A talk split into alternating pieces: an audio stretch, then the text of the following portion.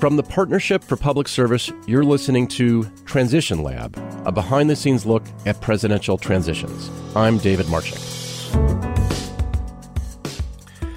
Today on Transition Lab, we have Yohannes Abraham, the executive director of the Biden Harris transition team. After growing up in Northern Virginia, Yohannes went to Yale as an undergrad and received his MBA from the Harvard Business School. He spent all eight years in the Obama White House, including as deputy assistant to the president and senior advisor to the National Economic Council. After stints teaching at Harvard and in the private sector, he jumped headfirst into the transition early this summer. Now, Yohannes is a longtime friend. I'm thrilled to have him. And it's amazing and exciting to talk about the great job he's done. In fact, as of today, January 18th, when we're retaping the opening, the Biden team has appointed more than twice as many White House officials, 206, than any previous transition team. Kudos to Ron Klain. It also looks like they'll exceed 50 nominees, subject to confirmation by the Senate later today. The previous record was 42 by President elect Obama. My gut is they'll land up at 52 or 53, which will significantly eclipse the Obama record. So Yohannes and the entire transition team have been incredibly productive despite extraordinarily difficult circumstances. So, Yohannes, welcome to Transition Lab. Thanks for having me, Dave. Now, a note to our listeners. We originally taped this on January 7th, a day after what clearly was an insurrection, a riot in the Capitol where five Americans died, including a police officer. It was one of the most disturbing days in American history, and certainly one in my lifetime. Because we taped this after that terrible day, we simply decided to delay the release because we struggled to find the right words to discuss what happened on January 6th. As we learned more, it became even more troubling. So rather than Yohannes and I having a detailed discussion of those events on this podcast, we'd simply point our listeners to President elect Biden's moving remarks on January 6 on the subject, to the judgment of law enforcement officials in the short term and the coming days ahead, and in the longer run, to the judgment of history on those who participated in and those who incited an effort to overcome the foundation of our democracy, the vote for President of the United States. With that, let's go straight to the podcast starting with Yohannes, how you became involved in this historic transition in the first place. So I first started talking with Jeff Zients, one of the transition co-chairs, late April, I believe, and he had begun talking to Senator Ted Kaufman and Mark Gitenstein about potentially co-chairing the transition. And early on in that process, he sort of pulled me in to talk things through and begin to talk about whether it made sense to work together again. I had worked for Jeff on the National Economic Council in the White House. And he was aware of the fact that I've had a long time interest in transitions, that I actually, my course at the Kennedy School in part teaches uh, about transitions. And so, pretty soon upon him entering into those conversations, he pulled me in. And so, you hadn't done a transition before, or led one, or been deeply involved. So, you had to learn essentially, as many previous transition directors have done. And so, who were the people that you turned to for advice, and what was the best advice you received? Well, first and foremost, the the institutional knowledge of the partnership was invaluable throughout the entirety of, of the transition, and that was particularly true early on. Uh, having access to archived information uh, in one central place to folks who had a lot of expertise in transitions and who had sort of aggregated the wisdom of prior transitions and, and put it into a centralized and digestible place. Th- that was that was hugely valuable early on, all of us, uh, Senator Kaufman, Mark, Jeff, myself, we all spent a good deal of time talking to people who had run transitions in the past and who had been, very importantly, who had been the recipients of transition materials on the way in. And the conversations really were encouraging in so much as there's there's a community of folks who spent a lot of time thinking about transitions. It's a very bipartisan community. Folks like Governor Leavitt, former White House Chief of Staff Josh Bolten, as well as John Podesta and Chris Lu and uh, folks who've who'd sort of seen it on both ends. And so you start in April. We're already in the pandemic. We're already operating remote.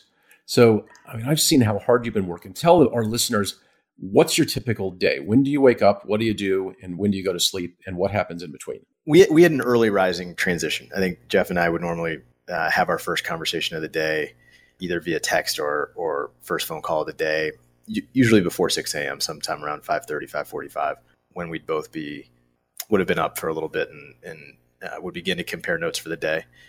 The truth is, and I, I'm sure everyone in prior transitions has said this, there's no, there's no typical day.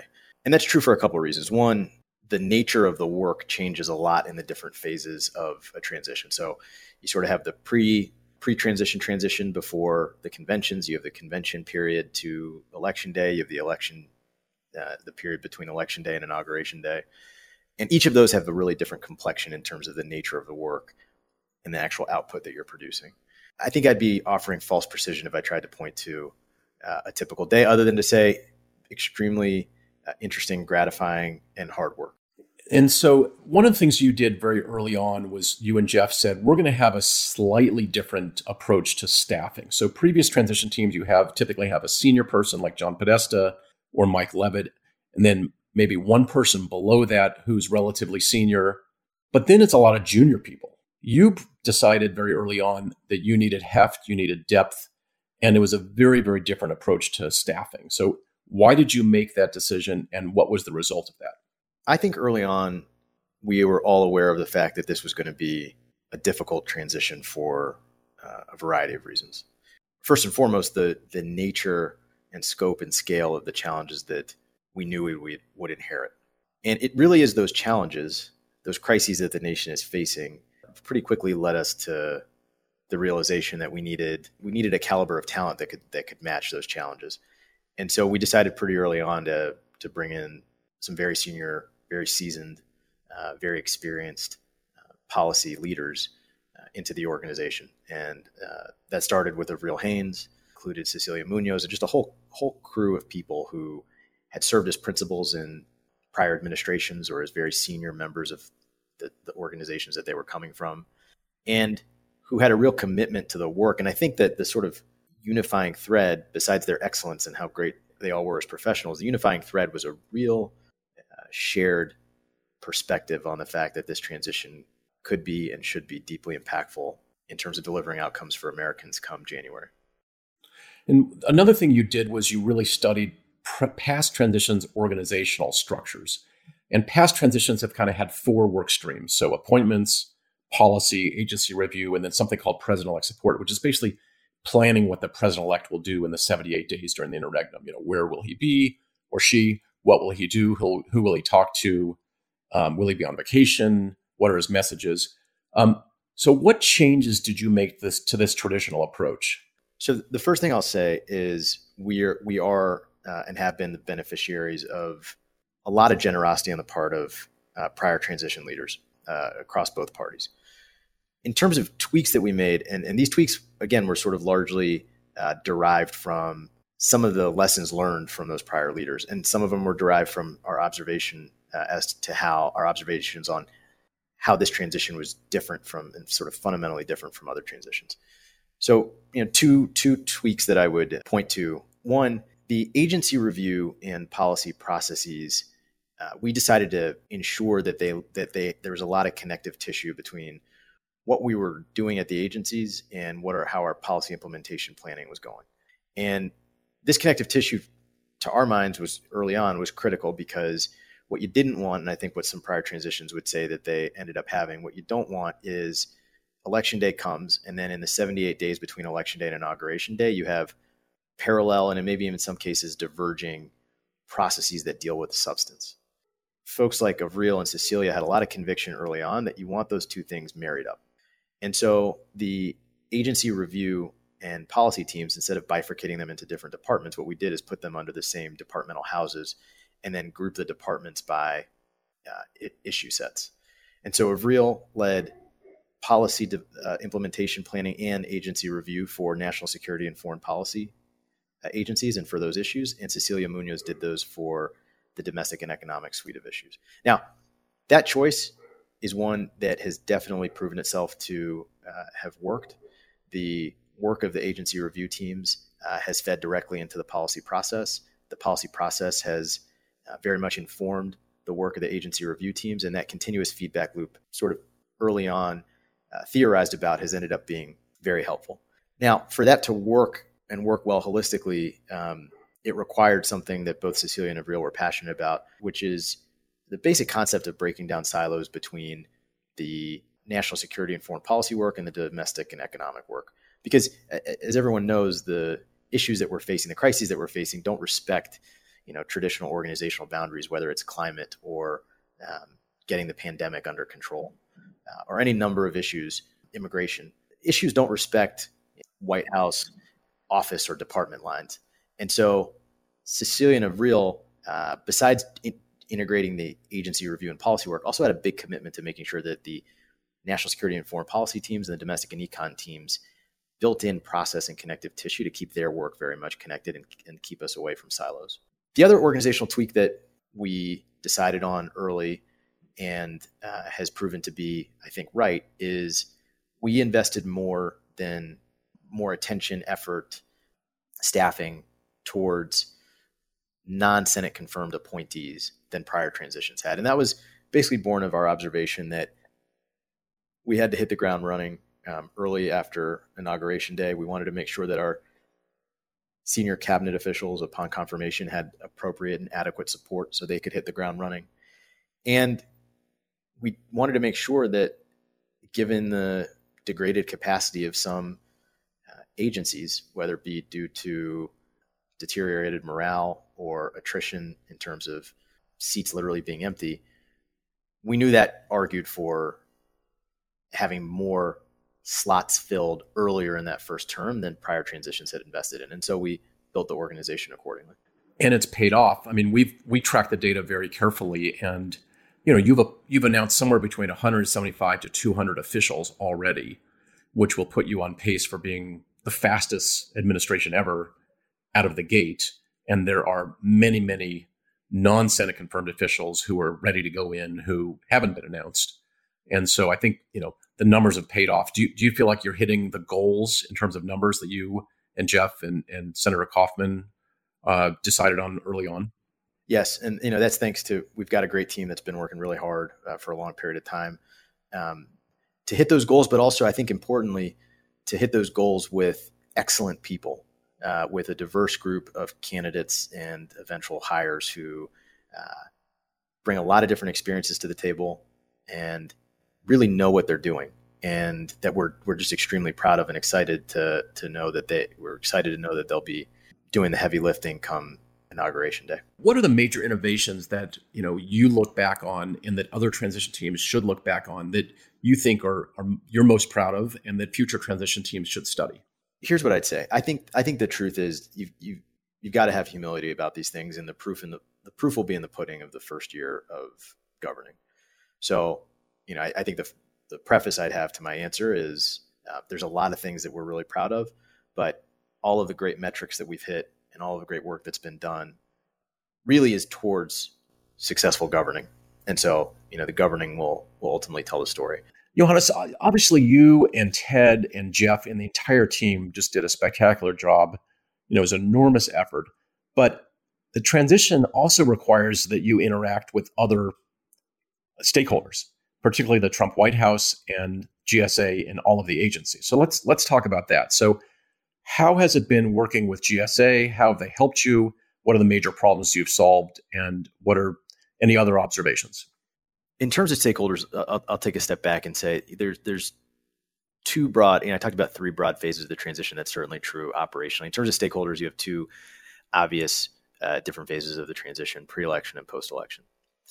Um, pre-election, uh, you know, we had a saying, and I think Senator Kaufman mentioned it uh, when he was on uh, that, and we, you know, we said it with with language that would vary and how colorful it was, but it all basically boiled down to uh, a big value of this transition and a value that every transition should hold uh, really close pre-election is to do nothing to hurt the campaign. Our basic theory of the case was pre-election, we were a very inward-facing organization. We brought in a lot of expertise we uh, recruited a fantastic advisory board to give us in house some of the uh, reach and perspective uh, to sort of diversify the views that were coming in. But by and large, we were very inward, uh, inwardly focused organization. I think that's that's how it should be. Post election, we put a big premium on outreach. On uh, we had a robust uh, Office of Legislative Affairs that was built and ready to go and ready to basically hit the hill virtually on uh, day one after the election. And we did the same for intergovernmental affairs and for public engagement and, and so on and so forth. So that way we could benefit from um, the wisdom and perspectives of, of uh, folks not part of our organization. Now, to, to your more specific question about some of the, the critical stakeholders in government, I think there's a couple of things I'd say. One, almost without exception, we have been blown away by the commitment and professionalism and dedication of career civil servants who are part of the transition process. Um, and that very, very much includes the career, career civil servants who are central to the overall transition process uh, by dint of their role at GSA. And our relationship with uh, our transition uh, counterparts at GSA was something that we took very seriously and something that was very important to us, uh, very important to the substance of the work throughout the entirety of the transition. Um, there's so much to do that having someone or a set of people who a understand exactly how difficult a proposition transitions are in any circumstance, and b have some reps at doing it. Uh, it'd be foolish not to fully avail yourselves of, of their wisdom, and we certainly uh, look to do that. Part of the part of the transition effort is um, working with the uh, incumbent White House, um, which uh, which we did uh, over the course of the transition, and you know, I'd, I'd, I'd leave it at that. One of the things that Ted talked about on the podcast uh, a couple weeks ago was two different streams of work kind of conventional challenges, which are all the challenges that every transition team deals with. Obviously, no other transition team has dealt with the challenges that you're facing, given the economic crisis, the health crisis, the social justice, racial justice crisis, and the political crisis. But then also an unconventional challenges uh, stream of work. And one of the unconventional challenges that you faced was a three week delay getting access to the agencies because of the ascertainment delay. So, did you anticipate that? And what did you do about it? And then, once your teams gained access to the agencies, you know, so how has that gone overall? We we we definitely and, and fairly early on realized that ascertainment, unfortunately, might not follow even after a might not immediately follow even a clear electoral victory. I, I think part part of the mentality you have to have while planning a transition is is you've you've got to think about worst case scenarios and build contingencies for them. And so I don't know what probability at any given point pre-election uh, I or others would have assigned to the possibility that ascertainment would be delayed, um, but it was non-zero. And the fact that it was non-zero and it was it was appreciable meant that we had to have a plan for it. And so the um, agency review teams led by Cecilia and Avril uh, built a whole suite of programming that the agency review teams could do in uh, the scenario where we were not ascertained. It was post election and that we were not ascertained and we did not have access to the uh, federal agencies. And they basically looked to figure out where they could add value to our end goal, which is being ready on day one and laying the foundation for a strong first term. They, they, they looked at where they could move the needle on that, even in um, uh, even in the absence of direct engagement with the agencies. And so, this included things like having a really strong and solid list of uh, former Obama Biden administration officials and even some former Trump administration officials who raised their hand to be helpful in giving our teams a sense of the state of play uh, at federal agencies. It included having a very deliberate and intentional schedule of congressional consultations because uh, obviously committees of oversight and um, committees of jurisdiction uh, and um, uh, the staff of those committees have a real feel and touch for what's transpired at these agencies over the last four years in a way that uh, in a way that some folks who, who, who left in January of 2017 might not. And so they really look to have a theory of the case on how they could make progress because you have 78 in this in this transition we had 78 precious days between election day and inauguration day. And we our basic mentality was we were going to maximize each of those days, even in the face of obstruction. Uh, since ascertainment, and since we've been able to talk to the agencies, I, I, just go back to what I said earlier, which is that almost invariably the career civil servants that we've uh, engaged with have been uh, professional, resourceful, and very helpful. in most agencies overall, uh, we've had the ability to exchange information and, and learn and have access to the sorts of uh, the sorts of things that our incoming cabinet secretaries and incoming White House teams need to be effective. And there have been um, some instances where that hasn't been the case, uh, largely driven by um, obstruction from political appointees. Some of those have unfortunately um, played themselves out in the press. Uh, others we've worked hard to uh, improve over time. Um, so I guess what I'd say it's it's been an uneven experience uh, in terms of the level of cooperation we've gotten, while also acknowledging just the really excellent work by uh, career civil servants and the fact that many of the uh, agency review processes did go relatively smoothly, if delayed. And you know, a couple of the agencies, the issues have played out in the press, OMB, DoD, where there's been you know lack of cooperation. One of the things that I've talked about is you know under President Bush and President Obama, for example, you had clear leadership from the top, where the the outgoing president of the United States instructed their cabinet, instructed the White House officials, instructed the entire teams to cooperate. And Josh Bolten did that, and Denis McDonough, you know, followed through on that on the orders of the president. Here, you don't have those instructions, and so you have some officials trying to do a good job, and some officials not. Um, but what was the impact of the lack of cooperation that you faced at DoD and OMB? Think about DoD's purview. I mean, DoD is central to that most elemental role of government, keeping the citizens of this country safe and secure. I mean, DoD is central to not only protecting the homeland, but also protecting our installations overseas. You think it's responsible for the safety and welfare of tens of thousands of American service members around the world. And an incoming administration needs to be in a position to understand the threats facing Americans around the world. And also to understand in real time our capabilities and our uh, any operations underway to deter our adversaries. And that real time exchange of information, that sort of real time touch and feel, is something that can only be obtained through really robust engagement. I mean, I'll give you I'll give you an example that that hits home. I mean, part of DoD's vast uh, purview uh, is that it oversees the NSA and Cybercom, uh, both of which have a very important role to play when it comes to cybersecurity threats. You know, an incoming team requires the transition period, requires robust engagement during the transition period to learn the latest cyber threat landscape and to be in a position to protect critical data and systems from the very beginning. And we know that our adversaries look at the transition period as a period of time where they might be even more keen than usual to attempt hostile activity.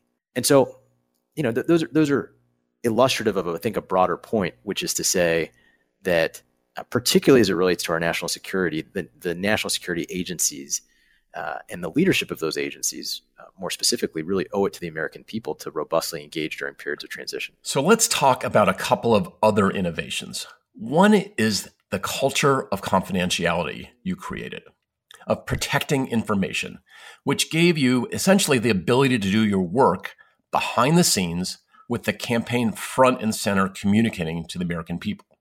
So the campaign's out front, the transition works in the background. Many other transitions have had huge problems with this. The Carter transition, for example, leaked plans and policies in the days before the election that the campaign didn't even know about. President George H.W. Bush had a whole transition operation which operated confidentially, but actually, he himself was the one that leaked the information about that transition right before the Republican convention.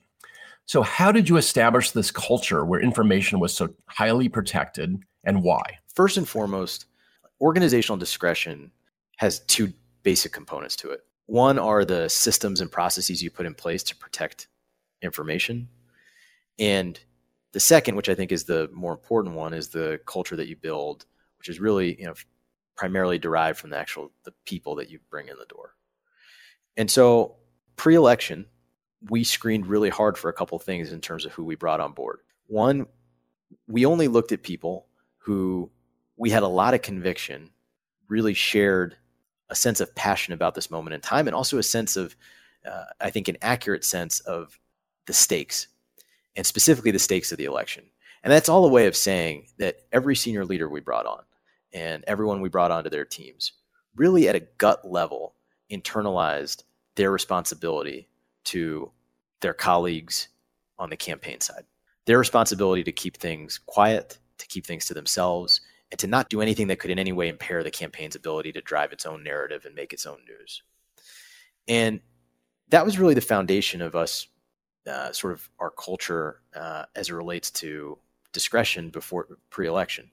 It was we had a lot of people who really saw it as part of their service to protect the campaign from distraction. We also, uh, in addition to bringing on the right people, we also really hammered home uh, that core point, the importance of discretion. You know, basically came up every single all staff call. Basically came up every single um, uh, staff call of any size.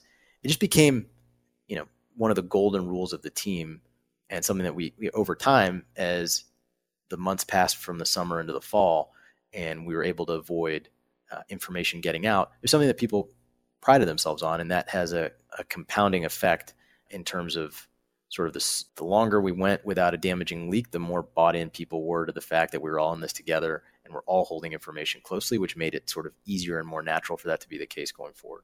And one other innovation is just the collaboration and the coordination with the campaign. So again, you and Jeff and Ted studied this problem. Virtually every other transition team and the campaigns have had major tension. You know, how did you avoid that? What type of systems did you create? How often did you communicate with the campaign? What were the, was the cadence? You know, just get into that a little. I think again, it, it sort of starts. We we had a very clearly articulated set of values for the transition, and we hired against it, and we made decisions against it. We didn't just sort of put it up on the wall as a nice thing to look at and ignore it. We we we looked at those values, we codified them, and we looked at them constantly. And we really tried to work backwards from them as we made decisions. And I I, I start from that that point of view because one of our values was to do nothing to distract from the campaign. We just, you know, we sort of there's a public facing component of that, avoiding leaks, et cetera. And there's also an interpersonal component of that, which is distracting from the campaign isn't just, you know, potentially creating bad headlines for the campaign. It's taking away precious uh, mind share or that, that uh, taking away precious mind share because of a lack of trust uh, because of opacity on the part of the transition in a way that is concerning for campaign leaders.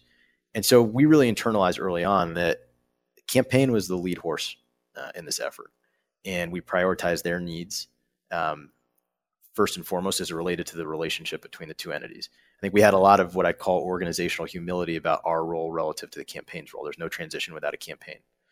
And so that made decisions real decisions that could in in other instances cause friction. It actually made them quite easy for us. If there was a jump ball between someone that the campaign wanted to hire and someone that we wanted to hire, they got first dibs.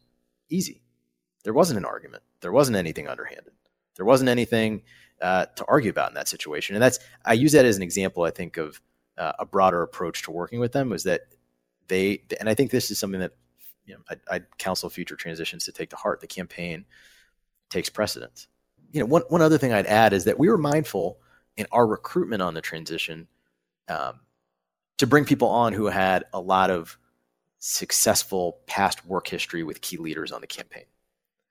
And so it was a natural, the, the collegiality flowed naturally from years and in some cases decades of um, trust and um, history. And so people weren't coming in cold. We didn't, you know, we very consciously didn't hire a group of people that didn't know anyone on the campaign. We hired people basically for every slot that had, you know, their counterpart on the campaign would be excited about. And that was something we were intentional about. And it worked out well. So, I mean, basically, you know, so for example, Jake Sullivan had an impact on hiring people in the policy area, and people in the communication side of the campaign had an impact on hiring communications and and all across the board. And and that allowed you to avoid the type of problems that previous transition teams have have faced, which is very positive. So you've been given this just incredible responsibility. You know, you're in meetings with the president elect all the time. You're dealing with putting together a cabinet. You know, how have you approached just this incredible responsibility and becoming the leader that you are? Well, two things come to mind. One is I, I feel a tremendous amount of gratitude for the opportunity to serve in this capacity. Tremendous amount of gratitude to the president elect and to the vice president elect for the the opportunity um, to serve. And I've got a lot of gratitude for.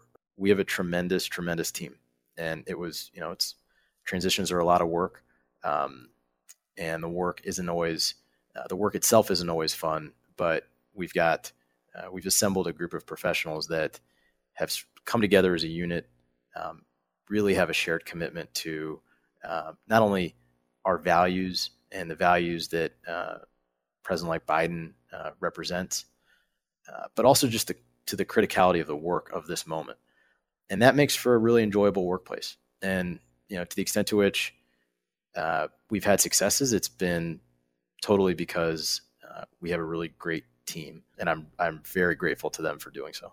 And I'm reminded of what Mike Leavitt said when uh, when I talked to him. He had been three-time governor of Utah, two-time cabinet secretary, and then he ran the Romney transition for you know seven, eight, nine months. And he said it was the most interesting and challenging thing he ever did in, in his life. And so I think you found this to be the most interesting and, and challenging, you know, opportunity that you've had in your life as well, right? I think that's. I, I, I think Governor Leavitt uh, characterized it right. It's uh, transitions are extraordinarily interesting intellectually. Um, they're hard. They're very hard work, um, and they're very satisfying work because um, if if you believe in the ability of government to make a positive impact in people's lives, which I do and our entire team does, um, then it's really satisfying thinking about uh, ways in which to make government work better and ways in which to make uh, it work uh, more effectively uh, for the American people. I mean, that's that's a it's a great thing to be able to wake up every day knowing that you're able to do that. Okay, how about this question? How many emails do you get a day asking for jobs from people? well, you know what I'd say is actually, I, you know, th- look, there's there's a lot of volume of interest in serving in the Biden Harris administration, and in, in a lot of ways, that's been one of the most energizing things about the job is um, just seeing the hunger for change and seeing how widespread the enthusiasm for this upcoming administration is. And, and there's no really greater expression of enthusiasm or support than a willingness to raise your hand and you know stop whatever you're doing and put the rest of your life on hold and make the what is often the sacrifice of coming into government. So I've, I've the, the volume has been high, um, but I found it to be really energizing. Okay, here's another serious question. So you've done these briefings with Jen Psaki. You know, tens and or hundreds of thousands of people watch the briefings, but I noticed that there's nothing on your walls. Like, you know, so they're just blank white walls. So have you not thought of like putting a poster or a piece of art or just a picture, something on your walls? Like what's what's going have, on there? I, I don't know that I have ever hung a piece of art in any place. uh, and so it, it, it, would feel disingenuous in the age of Zoom to uh, portray my home uh, as something other than what it is, which is which is fairly um, fairly Spartan in its furnishings. All right, so you're kind of a minimalist art. Yeah. Okay. All right. So two final questions. I'm, let me ask you this, which is, and I remember asking Rich Bagger this. He led the Trump transition. And I said, What do you wish you knew at the beginning that you know now? And he basically talked about the intensity and the ramp. And Jeff Zients has talked to me about this that, you know, it ramps and ramps and ramps. And the intensity is is logarithmic. It, it it's not linear. And it just it, the intensity is incredible. So what do you wish you knew at the beginning of this process that you know now? Something that Jeff was really wise about is the issues that you have to wrestle with in November and December are just fundamentally more critical, intense, time sensitive than the ones that you have to wrestle with in if you get started early in June or July. And I think you know you the, the team needs to be paced appropriately in terms of their own um, uh, energy levels and ability to really put their all into the most critical months. And so it's something Jeff was very mindful of. And you know, we brought on a team of folks who, as I've said a couple times, are, are are so deeply passionate about the work and so deeply committed to the work that you know they would have worked, uh, and in many cases they did, round the clock from day one, starting in the summer. And you know, I think it's it, it's it's important to make sure that you get the best of them in November and December. Jeff was really smart to make sure we put things in place to make that the case. Uh, and it's something that I'd, I'd, counsel future transitions to do as well. It's not dissimilar to a campaign where you want to ensure that you, you, you peak at the right moment. So, Yohannes Abraham, you've done a fantastic job. The transition team will be studied for many cycles to come. Uh, thanks for spending your time with us today. And more importantly, thank you for your service to our country at this critical moment. Thanks for having me on today. And, and thank you for both uh, the really critical support that the Partnership for Public Service provided to the transition from day one. And then you personally, the support in your work with the partnership in uh, helping us get set up, get running, and continue running effectively. Thank you. If you like Transition Lab, we'd love for you to subscribe, rate, and give a review on Apple Podcast or your favorite podcast apps.